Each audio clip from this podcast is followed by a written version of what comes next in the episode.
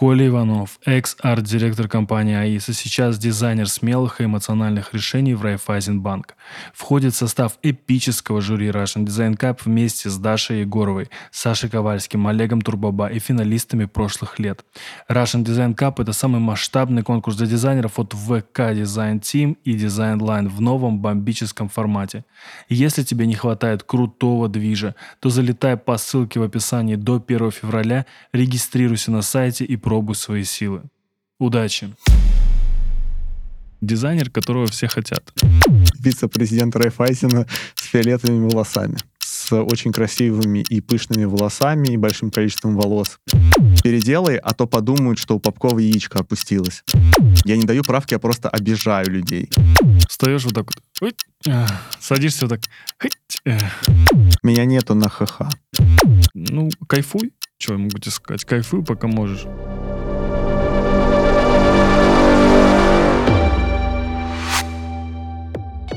Всем привет, это подкаст «Не о дизайне», где мы говорим с дизайнерами не о дизайне, но и о дизайне говорим тоже. И сегодня в гостях Коля Иванов, дизайнер смелых эмоциональных решений. Да, привет.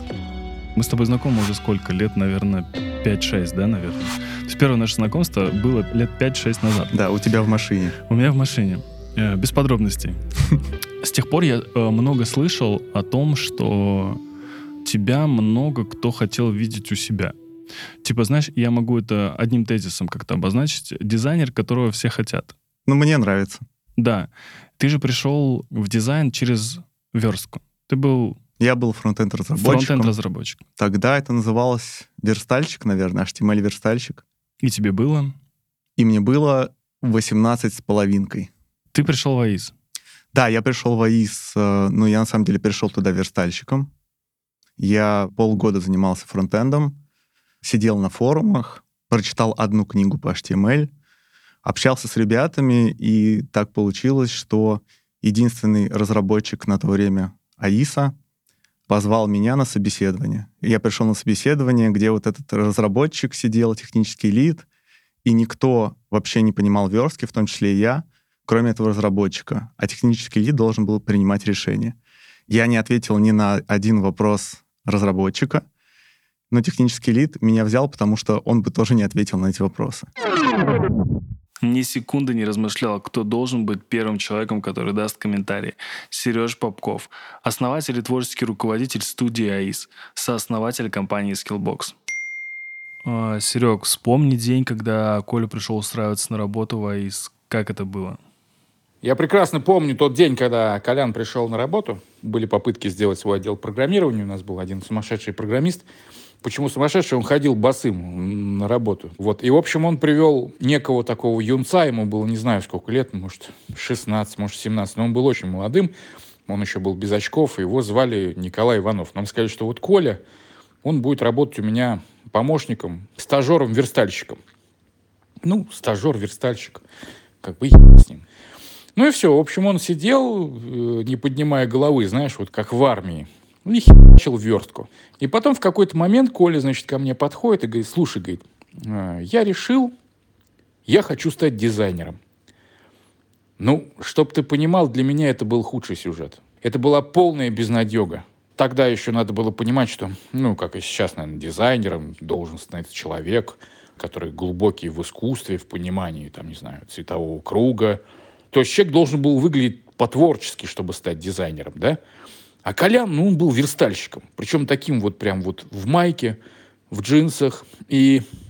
Но при этом, единственное, что меня выручало, то, что он, первое, не просил особенно зарплаты. Второе, то, что я видел, что он на позиции верстальщика достаточно много сидит в офисе и работает, не поднимая головы. То есть было ощущение, что если человек э, реально очень много работает и хочет чему-то научиться, то вроде как шанс есть. Но вот первое время Коли Ваис это было просто ну, что-то около трэша. То есть это было абсолютно непонятно. И то, как он пришел в дизайн, это тоже было все очень ну, неожиданно для меня. Это потом он уже начал херачить дизайн, и у него начало получаться, значит. Но вот сам момент вот этого перехода, когда он ко мне подходит, я решил. У Коли всегда так, знаешь, у него как бы либо черное, либо белое, значит, он такой, я решил. И он, кстати, ни разу с этого пути не сошел. Э, вот он как решил, что он хочет стать дизайнером, так он, значит, вот э, с этим решением и остался, и у него как раз по этому поводу все и получилось, что он был замотивирован и херачил 24 на 7, без выходных э, и так далее. Ты вот когда пришел в компанию, тебе вот она показалась сразу крутой? Или ты такой, ну, типа, обычная компания, первая моя работа? Как...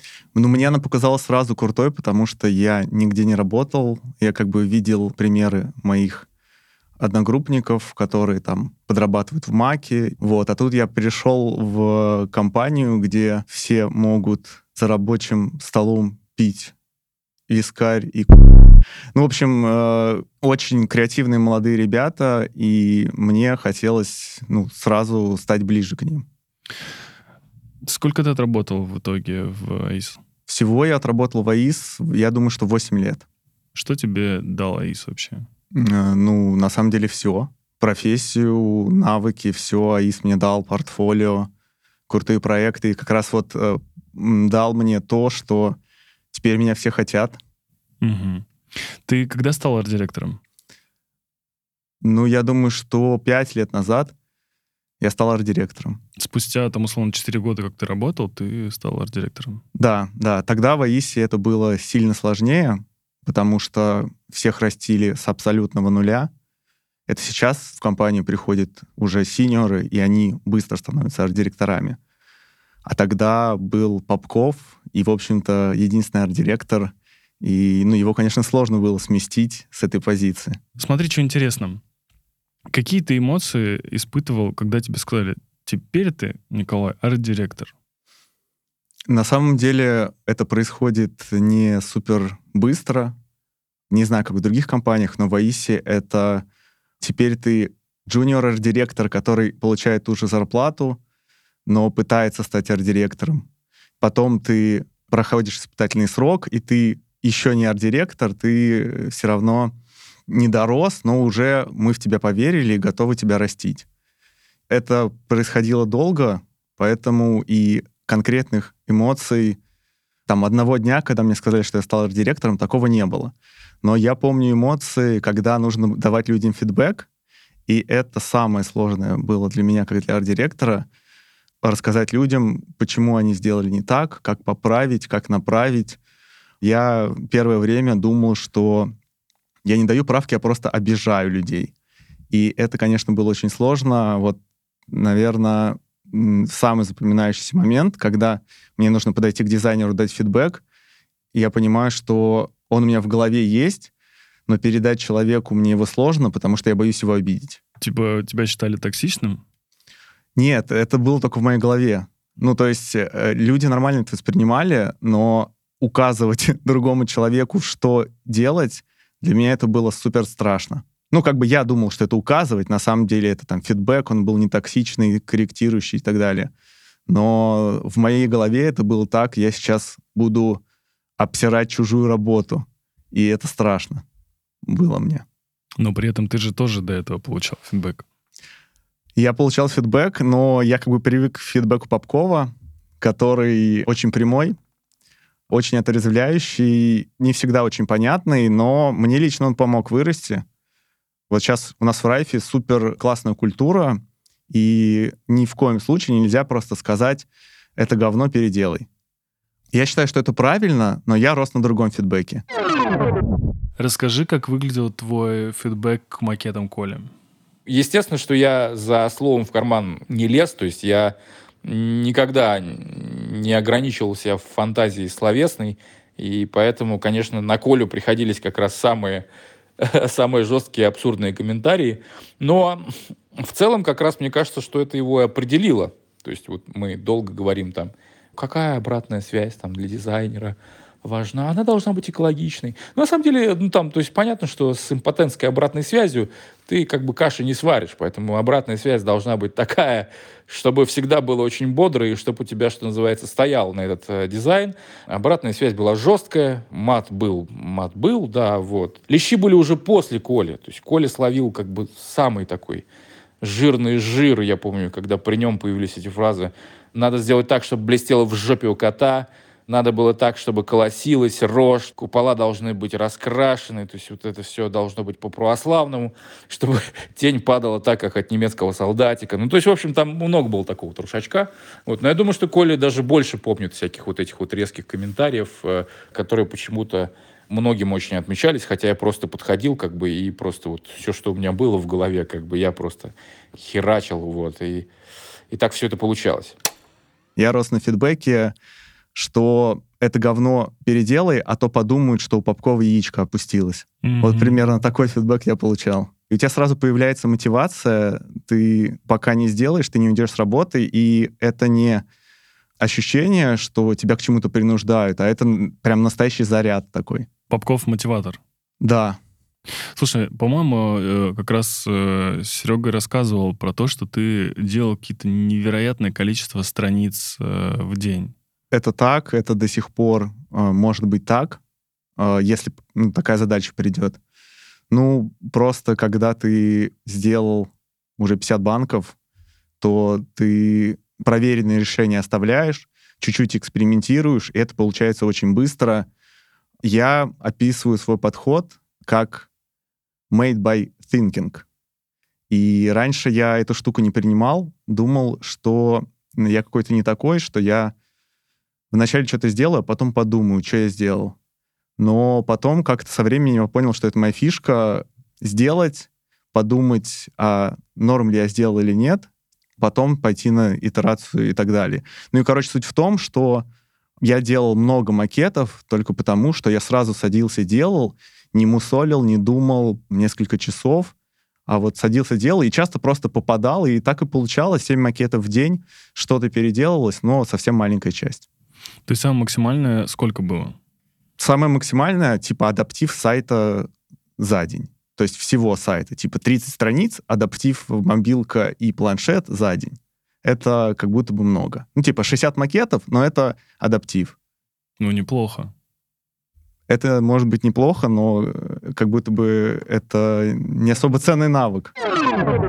Колян э, был просто пулеметчик э, вложников. То есть, ну, представляешь себе, есть дизайн-концепция банка, это главная страница, там плюс пару вложенных. А дальше я говорю, все, Колян, Значит, мы должны за неделю отгрузить 30 шаблонов. Ну, и надо понимать, что тогда еще не было фигмы, тогда не было еще истории с компонентами всякими, с дизайн-системами. Были UI-киты, это максимум, что было, это когда UI-кит собирали. В общем-то, э, и с Коляном было всегда весело, потому что ты в него вгружал 15 э, шаблонов, загружал ему в Basecamp, там типа новости, список новостей, там поиск, э, калькулятор вкладов, еще что-то. Ну, в общем, дерьма пирога вот просто в Коляна вгружал всегда.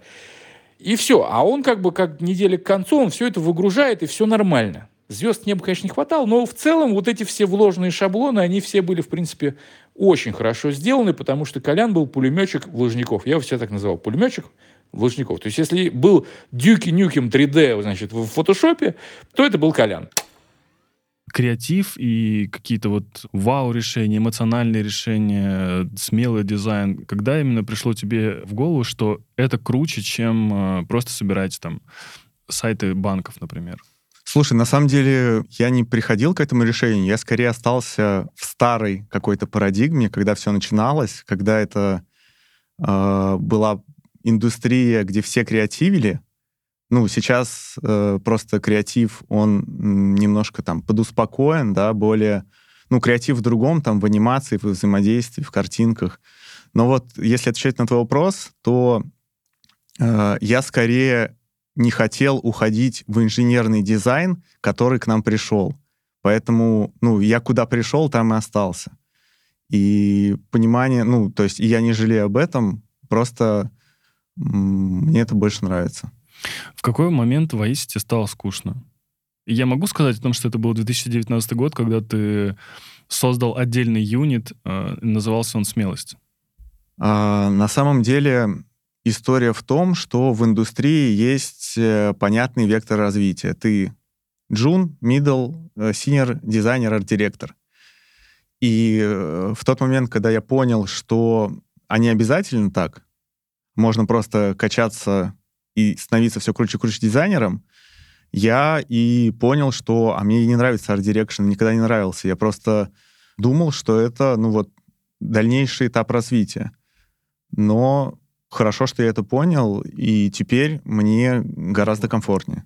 А это, кстати, был мой следующий вопрос по поводу вот этого ярлыка арт-директора. Насколько это важно для человека, который сейчас с большим опытом, условно, да, там у тебя большой опыт, насколько это важно иметь вот эту бирочку типа арт-директор? Или ты говоришь, для тебя это уже не так важно? Слушай, мне на самом деле дизайнер понятие нравится гораздо больше, чем арт-директор. Я встречал больше крутых дизайнеров, чем крутых арт-директоров. Крутые дизайнеры меня вдохновляют. Крутые арт-директора — это ребята, которые классно управляют процессом, и ну, меня это не вдохновляет. Пробирку в индустрии кажется, что на лид-позиции важно, что ты умеешь управлять людьми, и там в Райф на синьорские позиции приходят только люди либо с большим потенциалом управления людьми, либо уже с опытом управления. Поэтому, если хочешь туда идти, то ты не можешь просто прийти и сказать, я дизайнер, но хочу стать лидом. Ты должен либо супер круто коммуникацию выстраивать, либо уже иметь опыт. С этой точки зрения важно. Как ты для себя тогда описывал концепцию идею э, проекта «Смелость»? Там на самом деле много разных сторон, но моя гипотеза была в том, что есть вот продуктовые компании, которые делают дизайн, какие-то рутинные штуки, постоянные улучшения, э, исследования. Такие компании развиваются эволюционно, но в какой-то момент, если компания не очень крутая, индустрия становится в разы круче, чем то, что производится в этой компании. И без революции никуда типа, если дальше идти эволюционно, ты все равно будешь хуже всех. Поэтому для компании нужна иногда революция, чтобы перезагрузиться. И вот концепция смелости в том, что смелость помогает придумать вектор развития, придумать концепцию, освежить продукт таким образом, чтобы стать актуальными э, на сегодня и на будущее. Сколько ты просуществовал с этим проектом? Мне кажется, в районе двух месяцев э, я за это время успел сделать сайт на Радимаге, визитки, презервативы и сделать, э, сейчас а, помню, а, ноль проектов. Почему ты разочаровался в этом или что произошло? На самом деле я понимаю, что чтобы вписаться в такую историю, нужно две стороны. Это как раз-таки бизнес и креатив. И я пытался их совместить, пытался делать какие-то таблички в Excel по поводу того, когда смелость выйдет на рентабельность, пытался продавать это внутри АИС, пытался как-то с другими юнитами общаться по поводу заказов потенциальных. И понял, что эта часть ну, мне вообще не нравится. Мне нужен был какой-то партнер внутри АИС, какой-то суперкрутой менеджер, который мог бы со мной это делать. Внутри АИС э, такие люди есть, но не было поддержки. Меня челленджили с той стороны, в которой мне не хочется разбираться. И я такой, ну ладно, мне это не интересно. Сколько ты еще проработал там после этого? Примерно год, наверное. Это был как раз-таки э, локдаун. Да, в июне 2020 года я перешел в Райф. Что ты думал и как ты размышлял по поводу смены работы? Ну, наверняка для тебя это было тоже непростое решение. Столько лет отдать э, одной компании, которая вырастила тебя с нуля. Почему именно тогда ты решил? Почему именно вот в эти три месяца, которые были локдауном, почему ты решил сменить место работы? А, ну, на тот момент я просто почувствовал, что все те люди, которые меня вдохновляли и чему-то учили в АИС, супер крутые ребята на топовых позициях. Я на тот момент все у них взял, все им дал, и мне хотелось просто найти других людей с альтернативным мнением, подходом. И я принял, что готов поменять работу. Как происходила смена работы? Наверняка же тебе и так прилетали различные приглашения через э, сервисы по поиску работы. Меня нету на ХХ. А, у тебя нету там. А где ты есть? В Фейсбуке. Только Facebook? Да. Окей. И еще тогда интереснее. Как ты нашел работу, на которой ты работаешь сейчас? Ну, я ее не искал. На самом деле, работа меня сама нашла. А, мне написал Юра, сказал, а давай-ка мы с тобой сделаем тестовый концепт, э, за который мы заплатим. Мы сейчас склеиваем бренд и интерфейсы, нам нужен мощный дизайн. Давай мы начнем с концепта, поймем, правильно ли мы друг друга понимаем, в какую сторону ты думаешь, сработаемся ли мы. Ну, они просто заплатили денег за 30 часов моей работы, потом сделали офер. И ты просто так э, сразу подписался на это? Не, ну там было как бы пять встреч с разными там ребятами, с HR, с э, руководителем Юры. Э. Ты рассматривал еще какие-нибудь места работы? Нет. Ну, потому что у меня не было цели сменить работу. Тебе понравилось то, чем ты будешь заниматься в Райфе? Там, на самом деле, много штук сложилось. Во-первых, наверное, локдаун как-то повлиял на это, что мини-депрессняк у всех был. Во-вторых, я там работал над проектом, который был совсем не визуальный. Он был супер интересный и э, государственной важности, но все равно, наверное, я соскучился по чему-то прикольному, красивому, интерактивному. Понял для себя первое, что я у всех уже научился в АИС. Второе, что для меня, если честно, нет разницы, типа, где делать крутые вещи ну, какая разница, какого цвета будет кнопочки или логотипы, если я буду делать классные вещи. И, наверное, основное было то, что классная команда собиралась в Райфе, и поэтому не было никаких особо сомнений. Какое было самое лучшее предложение в денежном плане? Обычно до такого не доходило. Я помню единственная вот история, да, в 2014 году, по сути, еще пока я свежий, еще не арт-директор, со мной связались тиньковцы, потому что э, увидели меня на Russian Design Cup. И, ну, я пошел условно на свое первое собеседование.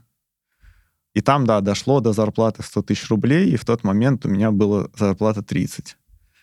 Я пришел к Антону, сказал, что вот... К Антону Виноградову. К Антону Виноградову, да. Вот у меня есть офер, но крутость в том, что денег я не хотел особо больше.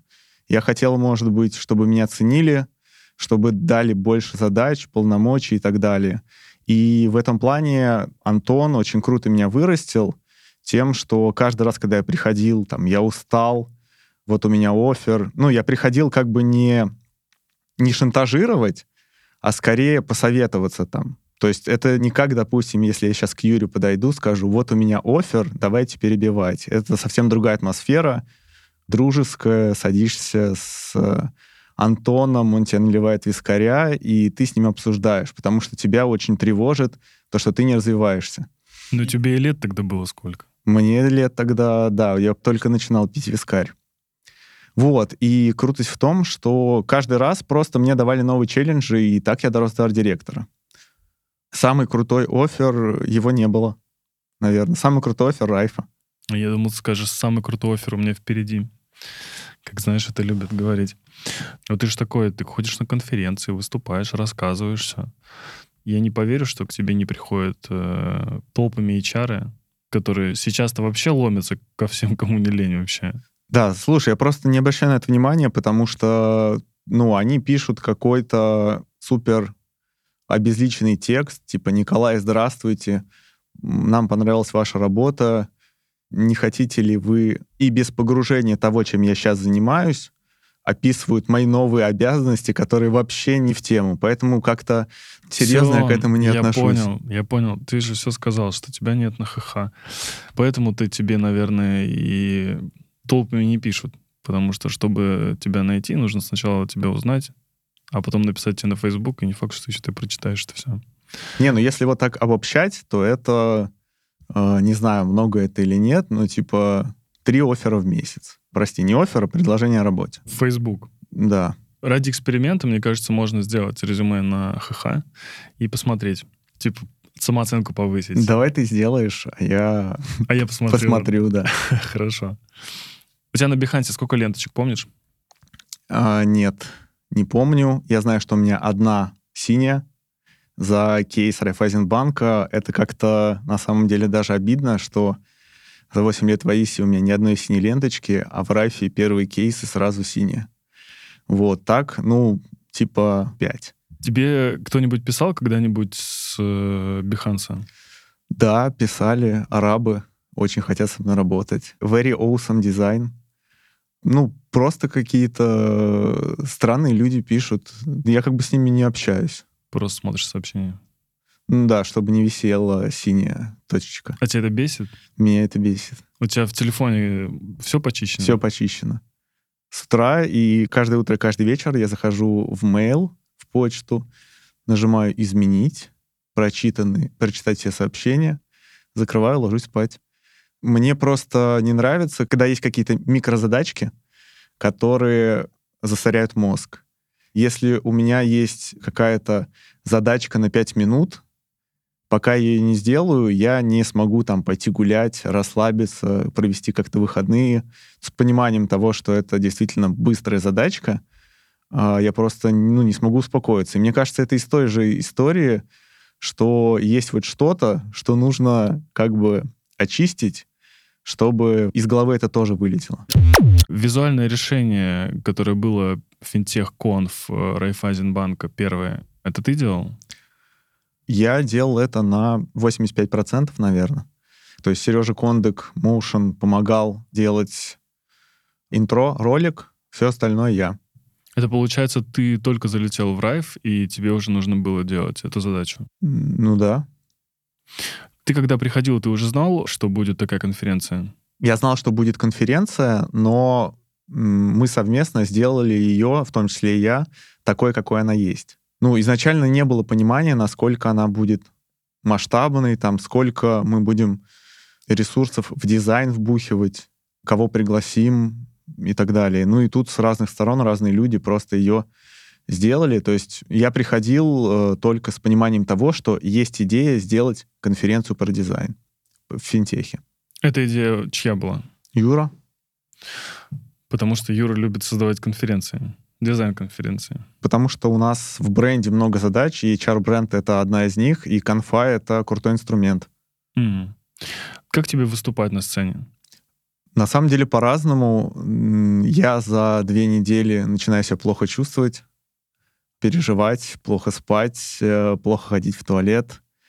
Но, конечно, это эмоции. И после конфы сразу такое облегчение, небольшая эйфория. И стараюсь раз в полгода выступать. Но финтех — это немножко другая история. Это же онлайн-конфа.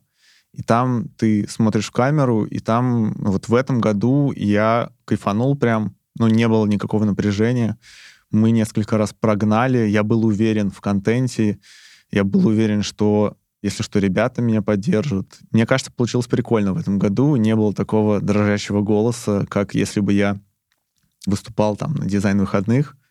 Плюс я был супер измотан визуалом этого года, поэтому как-то не оставалось сил на переживания. На эту конференцию ты делал полностью весь визуал? Если говорить про визуал, то я сделал большую часть работ, мне помогали внутренние дизайнеры из Райфа делать всякие состояния, придумывать идеи, насытили мои какие-то штуки своими идеями. Но да, эту конфу, можно сказать, все, что касается рендеров и моушена, наверное, на 100%. Кому пришла идея сделать NFT? Юре пришла идея попробовать. Он поговорил с Покрасом, с чуваком из Fuck You Digital. Ну, просто пообщался по поводу того, что а прикольно ли это или нет. Мнения были разные. Кто-то сказал, а почему нет, залетай. Кто-то сказал, что без серьезной истории это не прокатит, не будет востребовано. Мы решили провести этот эксперимент и, в общем-то, сделали NFT-шки. Там еще такая тема, что мерч в текущее время сложно доставлять, сложно дарить, офлайн конфа и как будто бы такой онлайн-мерч, он как бы был в тему. Кто делал эти nft Там была такая схема, я сделал одну nft показал, как это будет, дал ребятам из каждой команды банка фигму с шаблоном, они сделали вот в прямоугольничке какой-то креатив, и я перевел это в 3D. То есть технически ты собираешь э, в 3D это все? Ну да. Что за программа? А, синька, синими 4D. Правильно понимаю, что ты берешь вот эту 3D-шку и просто, как она заливается как-то? Да, нам помогал ну, человек из команды залить. Я, на самом деле, не знаю подробностей, но вот есть OpenSea, такой ресурс, где ты можешь залить э, NFT-шку и как-то передать. Вот. Есть, на самом деле, другие ресурсы, более закрытые, более артовые, но там нужно запрувиться как исполнитель.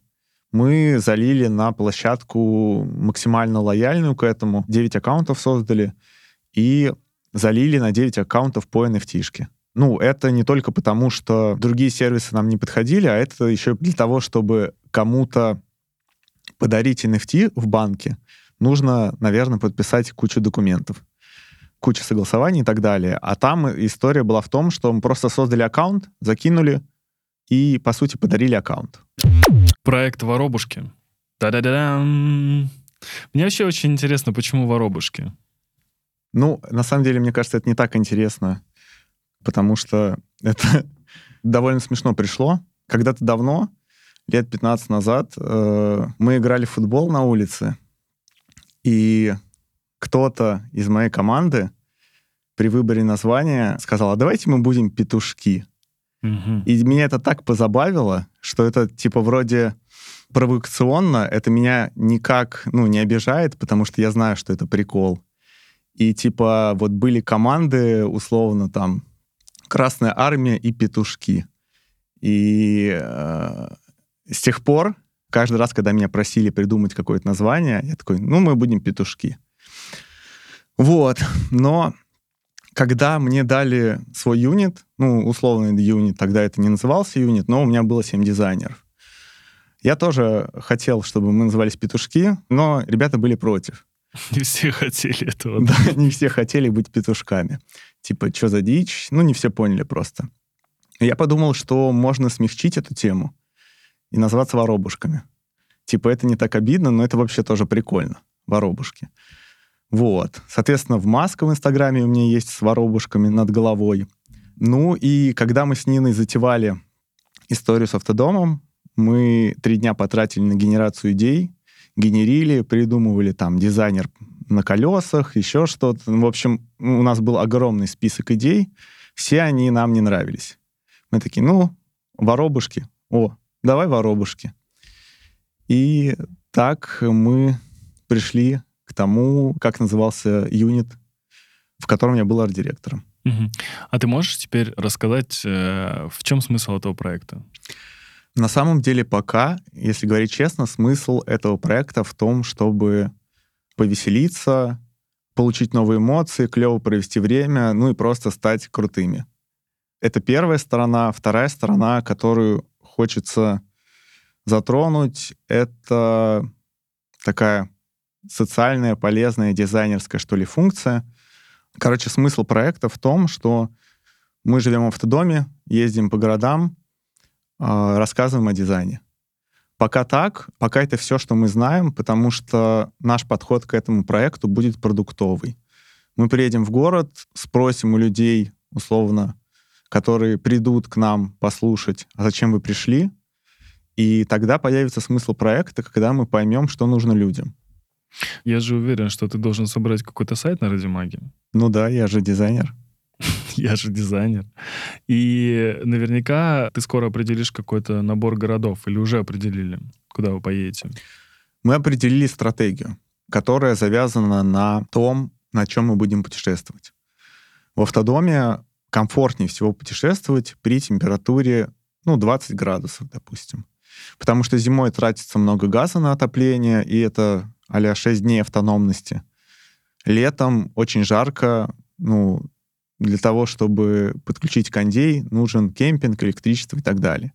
И вот это ограничение привело нас к тому, что мы построим маршрут таким образом, чтобы когда мы находились в каком-то городе или регионе, там было тепло. То есть э, пока по прикидкам мы начинаем в марте, начинаем с теплых городов и едем ближе к холодным городам, когда там наступает лето. Скажи, пожалуйста, как пришла такая идея конкретно с э, автодомом? Но опять же, мы искали какие-то личные челленджи, мы находились под прессингом родителей, что дальше, где свадьба, где дети, где квартира, все вот это. Мы начали, короче, ресечить квартиры, потом мы начали ресечить какие-то загородные дома. Ну, типа, мы начали ресечить свою цель. На что мы будем там копить, зарабатывать и все такое. Смотрели-смотрели и условно случайно наткнулись на ролик на Ютубе, где чувак путешествует в автодоме, и сразу вот в один момент поняли, что это прям заряжает. А когда мысль заряжает, вот то, о чем я говорил, как будто бы даже не надо прикладывать усилия. Ты просто на фоне думаешь, как это решить, она сама собой решается. Мы в мае поехали смотреть автодома на ВДНХ, очень понравились, как они выглядят. Это была выставка какая-то? Ну, на ВДНХ стоит 10 автодомов, это основная точка вообще, наверное, в России. Приехали, посмотрели. Как бы одно дело смотреть что-то на Ютубе, а другое дело типа вживую. Э, боялись разочароваться, но не разочаровались. Разочаровались только в цене. Сколько стоит самый дешевый автодом? Если говорить про прицеп, который не развалится, наверное, 600 тысяч. Прицеп это что имеешь в виду? Прицеп это, это значит тебе нужна э, еще машина. Еще тачка нужна. Да. Но этот вариант наверняка он хуже, чем Просто цельный? Ну, он другой. Он заточен на то, чтобы поставить и месяц в нем жить. Ну, а мы планируем интенсивнее это все двигаться. У тебя сейчас э, удаленка? Да. То есть ты полностью можешь ну, уехать куда-нибудь э, в другой город и работать из любого места, где есть интернет? Ну, сейчас так, да. А, Нина тоже работает э, удаленно? Нина работает удаленно, единственное, присутствует на записях. Угу. Ты сказал, что вы будете рассказывать о том, э, что вы ездите по городам и рассказываете о дизайне. Формат какой это будет? То есть это будет видеоблог? Хотелось бы видеоблог. Ну, опять же, много сомнений есть. Потянем ли мы это? Будет ли интересно? Замотивирует ли нас это? Но основной формат — это офлайн скорее. То есть приезжаешь в город, собираешь людей, либо прямо у автодома, если это небольшое количество, либо договариваешься с Домом культуры, вешаешь какой-нибудь постер, типа приезжает дизайнер, расскажет о том-то, да. Ну, на самом деле непонятно пока. Ну, а-ля метап, да. Просто метап на 20 человек для людей из, из какого-нибудь городка. Это бесплатно? Бесплатно. Ты знаешь такой проект «Кружок»? Знаю. Это вот что-то вот вроде этого? На самом деле не совсем. С одной стороны, может быть и да, с другой стороны, просто ребята, мне кажется, настолько крутые, что мне не хочется пока говорить, что это что-то вроде этого. Как бы, во-первых, глобальное отличие в том, что я пока не говорю, что это э, дети, да, они все-таки со школьниками работают. Во-вторых, э, их формат подразумевает, что они везут с собой 20 ноутбуков, и это прям глушь-глушь. Мне кажется, что мы точно начнем с каких-то более адаптированных городов. То есть это не будет село, в котором мы даже воду залить не сможем. Ты знаешь, когда ты вот рассказываешь, да, ассоциации такие, что ты найдешь кучу спонсоров, у тебя будут, знаешь, там э, логотипы твоих спонсоров у тебя на тачке, ты едешь, все понимают, что, о, это воробушки, да, и какой-нибудь большой такой стикер, типа, ага. на, на этом. Воробушки, там, дизайн на колесах, там, туда-сюда. Будет ли что-то такое? Может быть и будет, а может быть и нет. На самом деле, в тот момент, когда нам не хватало на автодом, мы искали, собственно, как ты, спонсоров подкаста. Спонсоров, точнее, нашего проекта. Мы проработали этот момент, что вот, опять же, стикеры, спонсоры, но сейчас мы справились с этапом покупки автодома без них, и поэтому решили для себя, что хотим вначале придать ценности этому проекту, а потом уже, может быть, думать о спонсорах. Есть история с тем же, допустим, Мити Асучуком, с которым мы договорились, что мы будем популяризировать Russian Design Cup. Ну, как гипотеза, как идея. А, но какого-то глобального плана, что у нас там будет вот 30 спонсоров висеть, которые нас поддерживать э, будут, такого плана нет. Нам пока не хочется себя какими-то такими обязательствами обременять. Ну, вы сейчас в этом, в ожидании, в предвкушении того, что вот э, весной вы начнете ездить. Ну, мы начнем ездить просто так в этот четверг, потому что он приедет из Калининграда, я поставлю э, зимнюю резину, и мы будем кататься. Подожди, сейчас э, автодом находится в Калининграде? Да. Вы там его купили? Да. То есть, получается, вы туда полетели, купили автодом, покатались там на нем? Да. Потестили и оставили там? Мы его поставили на автопоезд, чтобы он переехал через границу. Потому что, ну, иначе нас бы не пустили на нем. А, то есть э, пересечь... Э... Ряд границ есть, которые угу. не позволяют с Калининграда попасть в большую Россию. Ничего себе. Из России в Россию нельзя попасть? Нельзя. Где он будет стоять? На крытой парковке какой-нибудь. Вы уже продумывали о том, э, э, сколько мест э, в... Там много мест. Там семь э, мест. Спальных? Ну, да. Типа два ребенка, пять взрослых, вот там столько мест примерно. И столько же там ремней безопасности, то есть столько же человек может ехать. И когда вы прорабатывали эту историю о том, что вот у нас может быть недвига, там, например, либо квартира, либо дом какой-то мы будем строить, и вы такие, ага, у нас будет дом на колесах. Ты говорил о том, что у вас э, было некое давление со стороны родителей. Как родители отреагировали на то, что вы купили дом на колесах? Ну, вначале очень необычно и негативно, наверное. Ну, не, не то, что негативно, а с опаской, да.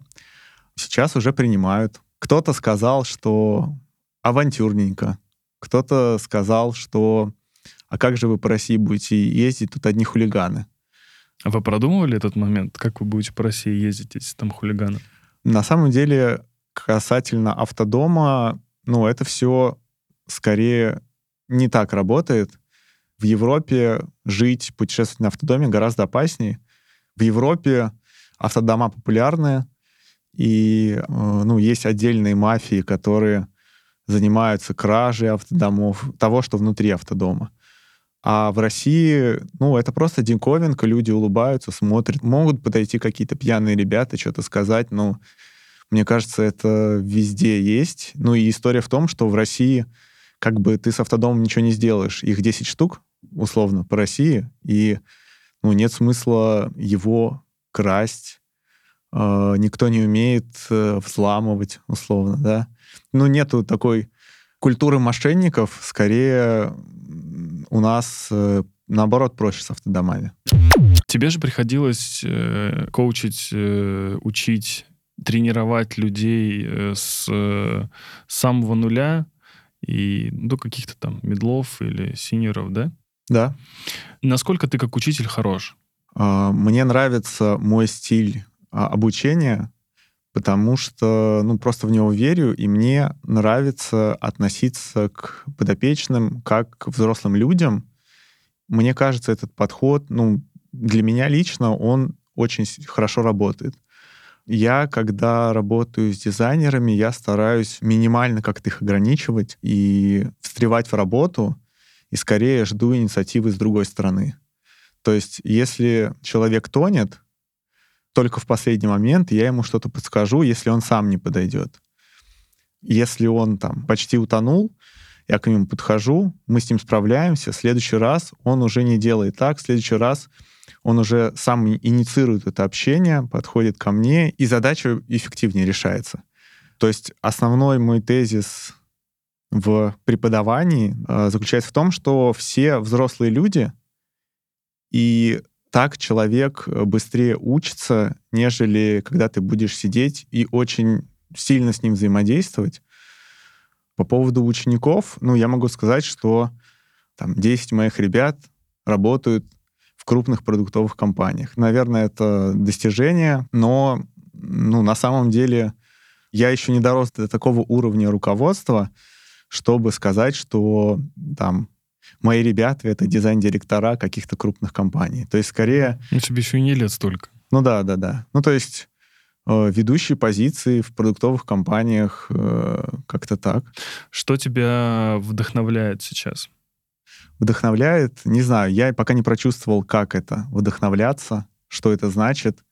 А, я пытаюсь найти какую-то закономерность, но получается так, что я вот один день проснулся супер заряженный, хорошо там поработал, встаю на следующий день и понимаю, что я почему-то разбитый. И я делаю то же самое, но я не могу найти закономерность. Но я понял, что меня заряжает. Меня заряжает э, ощущение, что я много сделал. Э, меня заряжает э, то, что э, люди видят мою работу. Это меня и расстраивает, потому что мне кажется, что это как-то эгоистично звучит. Но вот меня действительно есть какое-то вот это внутри. Смотрите, я сделал, и вот это меня заряжает. А с другой стороны, как бы, а зачем? Зачем это? Без такого желания было бы гораздо проще, мне кажется, существовать. Получается, да, меня заряжает, когда люди видят мою работу, э, заряжает, когда я имею внутреннее ощущение, типа, что я много сделал, и заряжает, э, когда я что-то сделал, что я не делал раньше. Ну, то есть э, в какой-то момент дико заряжало 3D, когда я не умел, в принципе, это делать. Вот. Ты же постоянно находишься с ноутбуком, ты постоянно в работе. Ну вот у меня сложилось такое впечатление, что ты не работаешь только когда ты, не знаю, может быть, едешь на самокате, да, или а, едешь в метро на работу, условно. Ага. Это же так? Наверное, сейчас этого меньше, но почти так, да. Как твои близкие реагируют на то, что ты так много работаешь? Ну, я уже взрослый мальчик. Это первое. А второе, родители говорят, что, ну, типа, побереги себя, зачем так много работать. Ну, я просто не знаю, насколько это... Что они чувствуют при этом. Потому что для меня это как в детстве слышать, типа, хватит сидеть за компьютером, глаза испортятся. То есть уже такое, что ты не замечаешь это высказывание, просто «да, мам, уйди». вот. Особо никак я на это не реагирую, поэтому... А тебе часто приходилось слышать э, от своих близких, там, ну, родителей, девушки, друзей о том, что ты очень много работаешь? Раньше, да. Сейчас э, Нина работает не меньше, поэтому мы нашли друг друга в этом плане. Тот самый work-life balance. Так, э, в какую сторону? Э, в работу или в личную жизнь, или все-таки у тебя есть какой-то баланс? Я не умею отдыхать. Когда я отдыхаю больше одного дня, мне сразу становится плохо. Я чувствую себя никчемным. Типа суббота, я ничего не делаю, и в воскресенье я уже себя плохо чувствую, потому что я думаю, что, а как же, сейчас, наверное, другие дизайнеры сидят, работают, развиваются. Да хорош, ну. Нет, ну это правда так. Ну, я не могу отдыхать больше одного дня, и с одной стороны, я не знаю, что с этим делать, с другой стороны, я нашел для себя такой инструмент сделать небольшую задачку, которая типа на полчаса в воскресенье и чувствовать себя хорошо. По поводу work-life balance, ну, я как-то, если честно, об этом не задумывался. То есть пока молодой, а мне еще до 30, это после 30 уже будет очень тяжело. Да, Вань? Очень. Очень тяжело. После 30, знаешь, как будет? Ты такой встаешь вот так вот, садишься вот так, ох, сел, хорошо. Знаешь, уже со звуками будешь вставать и садиться. Пока 29 можно жарить. А, тебе 29. Да, еще полгода. Обалдеть. Ну, кайфуй. Что я могу тебе сказать? Кайфуй, пока можешь. О чем ты мечтал в детстве? В детстве я хотел стать воспитателем. Мне очень нравилась моя воспитательница в детском саду, в том плане, что у нас были теплые чувства. Она мне звонила домой, мы с ней разговаривали, я был ее любимчиком, ну, потому что я был очень хороший. В том плане, что добрый, не знаю, покладистый и все такое. И я в детстве хотел стать воспитателем, чтобы, чтобы быть такой же... Да нет, не замутить. Но в смысле, это было не а, а, не, то есть не это... дружба между мужчиной и женщиной, это было что-то... Духовное. Что-то духовное, да. И вот я э, хотел стать воспитателем, потому что мне очень нравился этот пример. Когда ты был подростком, о чем ты мечтал? О чем-то материальном или нематериальном? Слушай, ну, на самом деле, в таком возрасте, типа 16-20, 16-20, я не был каким-то вообще осознанным, я был имарем, и я, наверное, мечтал, что родители давали бы не 100 рублей, а, чтобы хватало на 2 югуара, а 200 рублей, чтобы я мог 4 югуара выпить, прогуливая институт. О чем еще можно мечтать? А было такое, ложишься ты спать такой и думаешь...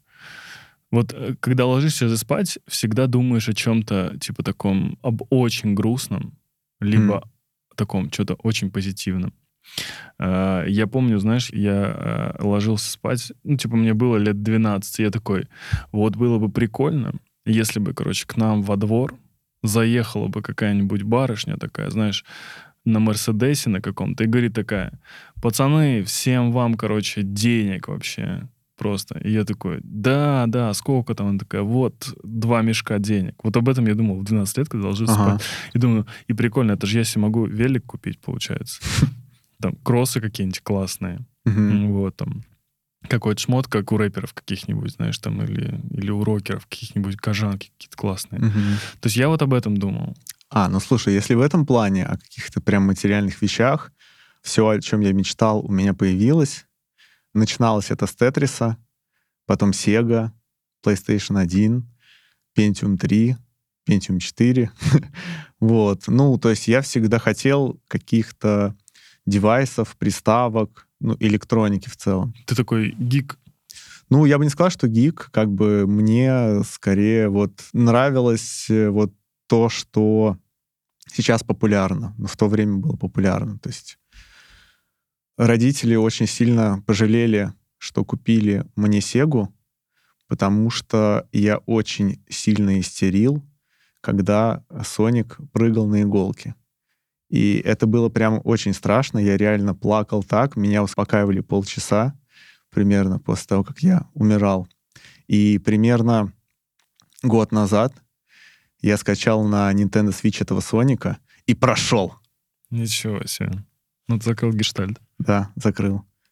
Ты говорил, что ты был эмарем. У тебя тогда были длинные волосы? А, у меня тогда были волосы, во-первых, черные, во-вторых, э, ну, ниже подбородка челка. Ну, достаточно длинные. Ну вот, э, да, достаточно длинные.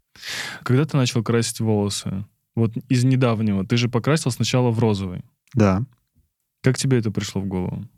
просто созрел, просто у Нины есть парикмахерша, которая ее стрижет и красит, и просто захотел обновиться. Когда у тебя были розовые волосы, да. ты часто видел на себе взгляды какие-то? А, вот буквально неделю назад, буквально, когда я уже подстригся, ко мне подошел мужчина, а, с которым я часто вижусь. Ну, он незнакомый, но я просто с ним часто вижусь, прохожу мимо он мне сказал, что, типа, хорошо, что ты подстригся, а то мы думали, что ты уже не такой. Некоторые люди, вот, наверное, так и думали, но вот один подошел и сказал. Но взглядов нет, не ощущал на себе такого. Почему ты решил это сделать? На самом деле это просто прикольно. У меня в Райфе, э, ну, там есть должность, а есть ну, можно сказать, грейд, да, допустим. Я не знаю, как это называется. И, короче, у меня грейд вице-президент. Но этот грейд, он как бы, ну, я не знаю, что значит. Это просто, ну, такая игровая механика в банке. И просто мне показалось, что это прикольно, что вице-президент Райфайзена с фиолетовыми волосами. Тогда бы с желтыми, нет? А, ты имеешь в виду, я понял, э, желтый в стиле Райфа, да? Ну вот, не додумался. Идея для будущих причесок. Одна половина желтая, другая черная. И конь посередине. Это же конь был? А, на логотипе? Да. Ну, это называется Гейбл Кросс. А, два коня. Э, это связано с историей банка, с тем, что вот такой знак, он располагался на жилых конюшнях. Короче, это означало, что тут и кони ночуют, и люди. Вот. И как-то вот этот знак стал иконкой Райфа. Называется это Гейбл Кросс. Ты подстригся, получается. Почему?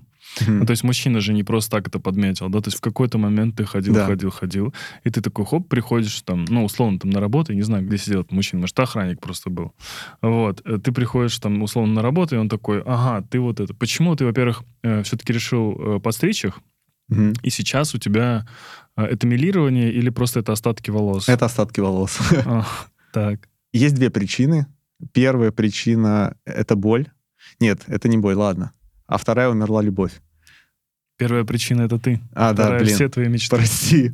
Я не помню эту песню, извини, я не такой старый. Так, Да. а, в общем, на самом деле первая причина это, что я так подумал, я с такой прической, ну плюс-минус такой прической уже лет 10. Типа вот эти зачесы назад, сбрито с боков, сверху много волос, они вот назад зачесаны. Это же уже супер неактуально, ну, мне. Old school, типа Old такое. school, да, 10 лет прошло, хипстеры, все такое, они все. Первая причина просто освежиться. Вторая причина, что в автодоме так будет легче мыть и сушить огромное количество волос сложнее, чем просто помыть и ничего не сушить. Как ты относишься к своему внешнему виду? Ну вот получается, что я как э, плохая компания делаю ребрендинг раз в пять лет, и потом пару лет остаюсь outdated до нового ребрендинга. Почему ты сказал плохая компания раз в пять лет? То есть хорошая компания делают раз в 20-30 лет. Ну, хорошая компания должна эволюционировать в своем брендинге. То есть она должна незаметно двигаться в сторону улучшений, а вот плохая компания, она делает что-то, и потом это все остается на месте, пока через 5-10 лет ты понимаешь, что все, ты не в рынке, и тебе либо рывок, либо как бы, ну, ничего не получится. Но ты, тем не менее, как плохая компания это делаешь. Ну да, но я хотел бы делать это эволюционно, а получается, что как-то революционно это все происходит. То есть я вот буквально три дня назад купил себе очки новые, одел очень широкие штаны, оверсайз Сасоса, и типа, ну, я считаю, что полностью обновился. Но до этого я был все время другой, старый, не обновлялся долгое время. И еще про стиль, как я с ним работаю. На самом деле, единственное — это мудборды. Я собираю Pinterest, типа нужно подстричься, собираю доску из красивых китайцев с очень красивыми и пышными волосами и большим количеством волос. Прихожу в Они у них парикмахерскую. еще классные такие, знаешь, Да, они да, да. блестящие всегда. Их еще так много. Я прихожу, меня стригут. Я понимаю, что у меня не так много волос, как у китайцев. Но все равно нормально получается. Тебе нравится, как ты выглядишь? В целом, да. Мы как-то разговаривали с Денисом Ломовым по поводу внешнего стиля, и что внешне сейчас тоже важно. То, как ты работаешь и то, как ты выглядишь, должно быть примерно на одном уровне. То есть если ты креативный директор, если ты креативный дизайнер, например, или еще что-то, ты должен себя и внешне как-то проявлять тоже креативно. Ну, то есть Ну, слушай, я бы тут просто начал с того, что, мне кажется, нет такого понятия, что должен. Ну, мне так кажется, да. Типа, можешь, можешь, да, можешь, нет. Мне кажется, я не вижу какой-то очевидной прям пользы от этого. То есть, наверное, это в первую очередь делается для себя как-то. Что типа, я хочу хорошо выглядеть, чтобы быть увереннее. не обязательно хорошо причем. Ну да, я хочу так выглядеть, чтобы самовыразиться. Какие-то причины у людей есть, чтобы приводить себя в порядок или как-то выглядеть, да. Человек может сказать что-то через одежду, может сказать что-то через прическу, может использовать другие инструменты. Через машину, да, допустим. У меня крутая машина, вот я говорю через это. Мне все равно, как я одеваюсь, главное, что у меня крутая, дорогая тачка. Ну, допустим. ты знаешь, э, если мы возьмем там Стив Джобса, да, который носил э, черную водолазку, синие джинсы, но это же можно назвать стилем, ну, типа, у него есть свой стиль, но при этом этот стиль, ну, достаточно такой, он, он не требует большого количества денег, небольшого количества ресурсов для того, чтобы, ну, типа, поддерживать этот стиль. Допустим, если мы говорим про, там, Серег Гурова, он носит все черное, Мгм. то есть у него такое черное, серое, он здесь вообще в этой комнате сливался, да, С, э, с интерьером. Кто-то просто покупает себе там как Денис, он сейчас, ну, типа, повернут на кроссовках. Типа, он покупает кучу кроссовок, там, изики и так далее. Но у тебя, вот почему я спросил? Потому что у тебя супер оверсайз штаны, салатовая куртка, у тебя яркий э, коралловый, да, наверное, Наверное, коралловая коралловый. футболка. вот, то есть ты все-таки каким-то образом следишь и подбираешь это для себя, чтобы это было все ярко так. Да, это на самом деле, это все также относится к стилю, как и к тем темам, которые мы до этого обсуждали. То есть Art Direction, да, как бы, наверное, я туда не пошел, потому что все туда идут. Ну, если упростить сильно, да. Ну, и, и потому что мне это не нравилось. Дом на колесах. Часть заряда я получаю только от того, что никто так не делает. Ну, там, глобально. То же самое касается стиля. Обычно люди серые, типа в серых куртках, а дизайнеры все черные. Черная одежда. Проще всего, потому что, наверное... Да, проще всего, но он не выделяет. Ну вот у меня такой стиль, яркий, но, но лаконичный, не, не кричащий, мне кажется. Ты когда-нибудь думал по поводу дизайна чего-то физического? Ты имеешь в виду промышленного дизайна, да? Тут же я уже, по сути, вышел из цифрового мира и делаю какие-то штуки, которые касаются, ну, не промышленного дизайна, да, но идентики в офлайне. Типа вот недавно в Райфе навигацию в отделениях сделали, да. Но это просто какие-то надписи, таблички. Ну, это, кстати, очень классно получилось. Мне, мне очень понравилось, зашло прям. Блин, я надеюсь, что мы откроем еще много таких отделений, ну, точнее, обновим. Потому что действительно получилось прикольно, и это точно, ну, на 1% моя заслуга, потому что я только там делал навигацию. А сами отделения, крутая команда отделений занималась, и действительно получилось прикольно. Сходи на Мясницкую, посмотри живьем. Как бы первый кейс офлайна, да, навигация. Ты можешь потрогать эти буквы, они сделаны из пластика. А, банкоматы. Думаем над тем, чтобы обновить вот этот короб. Ну, это не промышленный дизайн, но кажется, что переходить в сферу промышленного дизайна, прям придумывать какое-то устройство, механизм, это вообще другая профессия, другие знания. Но поработать в офлайне я уже это делаю, и это нравится трогать, ощущать, и это прикольно. По поводу вещей. Никогда не думал? Ну смотри, у меня, э, получается, уже были визитки презервативы. По поводу вещей меня эта штука не очень вдохновляет, потому что кажется, что и так до хера вещей везде. Я, наоборот, сейчас стараюсь вообще от всего избавиться, иметь очень мало вещей, ну, делать какой-то свой мерч, чтобы в мире было больше вещей, мне пока не хочется. Это очень хорошо. Если и я пойду в эту сторону, то это будет какой-то интересный мерч. То есть не хочется делать там что-то такое, что уже и так в мире много всего. Ну, как бы просто неинтересно. Типа маска. Нет, маска это тоже. Типа мерч из зайчьи ушки. Мгм. Крылья на спину. О. Ну, кстати, да, почему нет? У нас э, был один э, дизайнер ну, здесь, в студии, и он сделал очень крутой шарф. Он, типа, делает немного вещей, Хм. но вот он делает в ограниченном количестве их. Он сделал шарф, еще не выпустил его в продажу и уже весь продал. Прикольно. И я такой думаю, блин, это ж круто, реально, вот нет, э, ты не можешь зайти э, в обычный магазин и купить какой-то вот, ну, типа, прикольный шмот, который будет еще в ограниченном количестве. Мгм. Это же важно, ну, типа, чтобы ты не пришел куда-то на конфу такой, хоп, такой, в классной какой-нибудь футболке, и ты такой стоишь, и еще 10 человек в зале тоже в такой же футболке, и это как-то... Как ты относишься, кстати, к какому-то перформансу на выступлениях? Мне хотелось бы этому научиться. Это прикольно. Типа я хожу на выступления, вот если есть выбор, есть две темы, и если они одинаково интересны, я иду туда, где есть перформанс. Если бы я пошел себя качать в сторону прям такого чувака, который выступает постоянно, я бы хотел делать какой-то микс выступления и стендапа. И смешно, и полезно. Да, и смешно, и полезно. Ну, причем, наверное, есть не очень хорошие примеры, а это выступление из мемов, да, который человек просто перелистывает, и люди смеются, потому что там смешно кошка прыгает.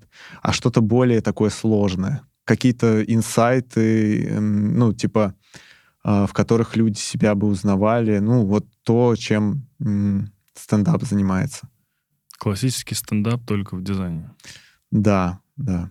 Но я не знаю, насколько этот формат может быть востребованным, потому что все-таки люди приходят за знаниями, ну и за эмоциями на самом деле, но... А мне почему-то кажется, что вот уже сейчас никто не идет за знаниями на конференцию. Ну, типа, вопросы, которые люди хотят задать, они обычно, ну, на них не отвечают в выступлении. Хм. Обычно, там, помню некоторые конференции, ну, то есть была какая-то тема, люди выступали, потом уходили, и к ним уже подходили, задавали какие-то вопросы, на которые они могли ответить. А так, э, кажется, главное сейчас это, ну, типа, быть в этой тусовке приобщиться к ней как-то. Но особенно если ты уже, ну, типа, так скажем, долго в этой тусовке, то тебе нужно о себе просто напоминать. А если ты еще не вошел в эту там историю, то тебе нужно хотя бы хоть как-то познакомиться с кем-то, потусоваться, узнать вообще, что это за люди. Я с тобой отчасти соглашусь, потому что тем и крутые офлайн мероприятия. Но, с другой стороны, просто я вижу и вторую сторону людей, которые приходят на конференции, и им нужна реально база. Они пришли совсем зеленые, и в конце этого выступления они тебе задают вопрос а а где скачать крэк для фотошопа в итоге? Мы не поняли. И вот на самом деле часть людей приходит за какими-то конкретными базовыми знаниями, и эта часть большая. Просто ты видишь тех, кто уже более-менее состоявшиеся, знают, что они приехали потусить, не записывают там себе в блокнотик, я вот схожу на эту лекцию, на эту, и на эту, и на эту.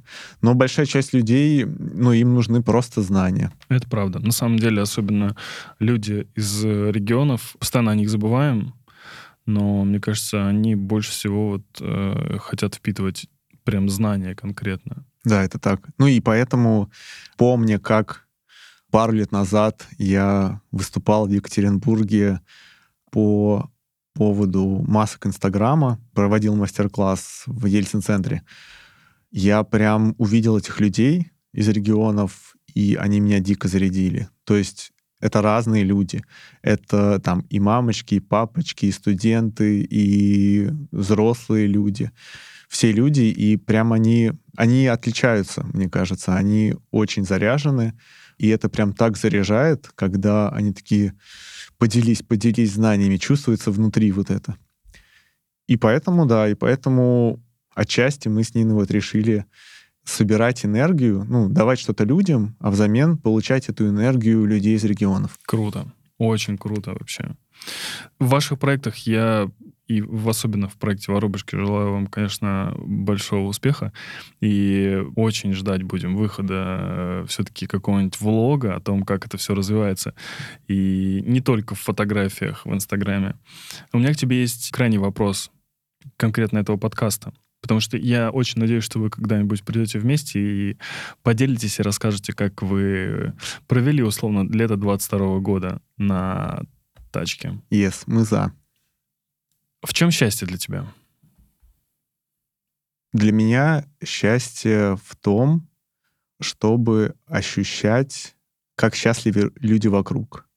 Ну, не знаю, насколько пафосно это звучит, но просто замечаю, что когда э, родители, бабушка, Нина испытывают счастье, я испытываю его в два раза больше. И вот, наверное, ну, это самые счастливые моменты, просто когда ты кого-то осчастливил.